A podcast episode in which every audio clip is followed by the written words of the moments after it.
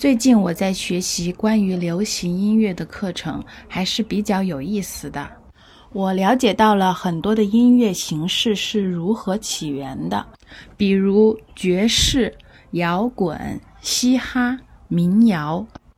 在历史上有很多优秀的音乐人，用他们特别艺术魅力的创作，给人类带来了美的享受。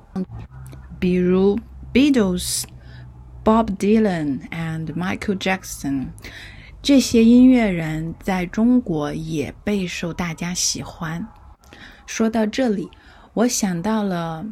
家庭教育或者家庭的环境，对于一个人音乐素养的培养是多么的重要。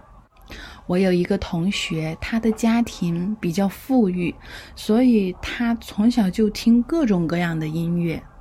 他家里有很好的音箱，收集了很多很好的唱片。